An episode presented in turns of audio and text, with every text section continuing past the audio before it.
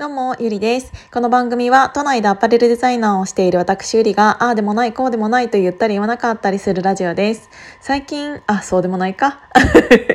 いや、昨日と今日が、えっ、ー、と、1日1回しか上げてないなって思ったんだけど、一昨日は3回ぐらい あげたからあの最近1日1回になっちゃってるなとか思ったんだけどそうでもなかったと思って もう本当にね、えっ、ー、と、今年の7月5日で1年になるんですけど、喋ることがなくなる時って来るのかなって 思って。多分来ると思うんだけど、どうなんだろうね。ちょっと、あの、未知数なんだけど、今日はね、またちょっと愚痴なんです。あの、愚痴はいくらでも出てくる。まあ、愚痴ってていうか文句っつうかまあそんな多いんだけどなんかどうしてもねあの私仕事をえっ、ー、と、舐めてかかってる人ってめちゃくちゃ嫌いで そんなのみんな嫌いかもしれないけど、なんかあの、やっぱり生きるためにやっていることなので、うんと、守られた境遇の中で、うんと、なんて言うんだろうな、うん、うだうだ仕事をしている人っていうのは大嫌いなんだよね。で、えっ、ー、と、特にそれって、うん、やっぱり個人事業主の人とか自分で会社をやっている人っていうのは、そんな人がいたら死んでしまうしまうからほとんどいないとは思うんだけどやっぱりそういうのってある程度大きい会社でうんと周りからしたら恵まれた環境で育っている人がすごく多い。でなんか今もねそういう人が目の前 目の前じゃないや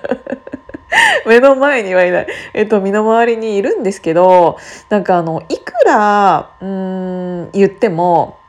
っていうかいくらみんなで打ち合わせをしてもその打ち合わせの内容でじゃあこれを明日の商談でこういう意図で持っていきたいから、えー、とこれ用意しといてねって言ってある程度そのミーティングで決まった内容を下の子に投げたりするのね。なんだけど、うんと、それを分かりましたって言って後から結局なんか俺って何すればいいんでしたっけみたいな。はっと思って今ミーティングにあなた参加してましたよねって思って。でで何をしたらいいかわからないってそもそも趣旨を理解していないってことじゃないですか。でその子は営業マンなわけだから私は外部のデザイナーなわけだからその子が自分事としてその物事を捉えてあのお客様の立場になってどういう提案をされたら自分がその商品を買いたくなるかっていうのって、えーと、考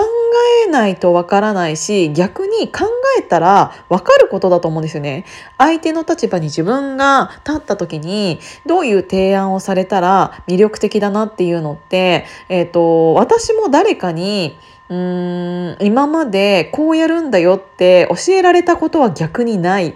で、えっ、ー、とけど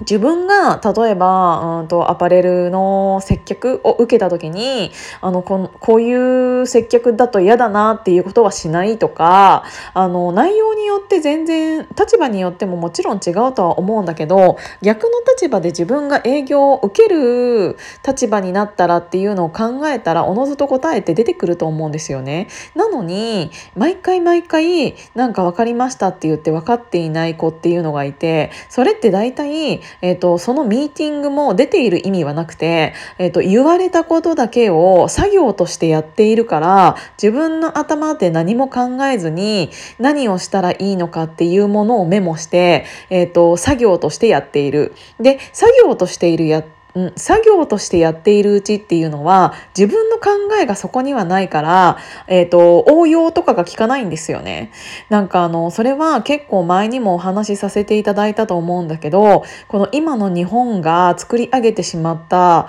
うーん人人種？でって思う節もありあの全員が全員じゃあその年代に生まれて、えー、と育ってきた子は全員が全員そうなのかって言われたらそういうわけではないとは思うんだけど何でも最初からやり方を教えてしまったり、えーと、するとうんそれ以外の、うん、そのやり方って本当はやりながら自分で培っていくものだったり気づくものだったりしたはずなのにあの、えーと、上から良かれと思ってこうやるんだよって教えてしまったことが逆にあだとなりその時は何かがそのままたまたまできたかもしれないうまくいったかもしれないんだけどを後々、えーと、その人の力になってってないからどうしてそうすればいいのかっていうのが分かってないどうして自分がその商談に成功したのかが分からないと,、えーと何がえーと、良くて何が悪いのかってわからないと思うんですよねだから結局自分ごとにしていないからこそ応用が効かなくて一つのやり方をやるのはできるのかもしれないけど相手は人間なわけだし、えーと、イレギュラーなことだって起こってくるじゃないですか。ってなった時に自分分の頭でそもそも考えていなくって指示されたことだけを、えーと、やっているから、えー、と自分何かちょっとイレギュラーなことが起こった時に自分の頭で、えー、とそれをじゃあどうしたらいいかっていうのをわからないで結局人に聞くっていうそれって本当に機械でできるんだよねこれからの時代。あなたじゃなくてもいいし機械でできるだけじゃなく本当にその人じゃなくていいあの個性というかやり方だって人それぞれだし、えーと、考えた上でその行動に出ているのであればいいんだけどそこに、えーと、教えられたままをそれでやっていたらそこに理由がないしその人の意思がないわけだから、えーと他に行った時に通用しない。あのちゃんとそういうのを考えて自分ごとにしている人って、えーと、アパレルで培ったものだったとしても全然違う車販売だったとしても、えーと、応用が効かせられるからどこ行っても通用できると思うんですよね。なんかきっとできる営業マンの方って、えー、とこの分野だから成功したとかじゃなくってその人だから買ってくれる人がいるわけであの何の分野だったとしても成功されると思うんですよ。だから逆に一つの分野で、えーと、功績を収められない人は他の分野に行ったとて、えーと、収められないその功績はって思う人がすごくたくさんいてあの自分に合う合わないっていうのはもちろんあるかもしれないし分野によって。ただ、えーと、やっていることは結構どこの分野だったとしても同じだったと思う同じだと思うので、えー、とそういう性格的な部分とか、えー、とやり方の部分っていうのはすごくあるんじゃないかなって思ったしそういう応用が聞かせられないやり方をしていたらうんとこれから先結構一番自分が苦労するんだろうなっていうのは思うんだけどでもうん毎回毎回同じことで怒ってんな私と思って。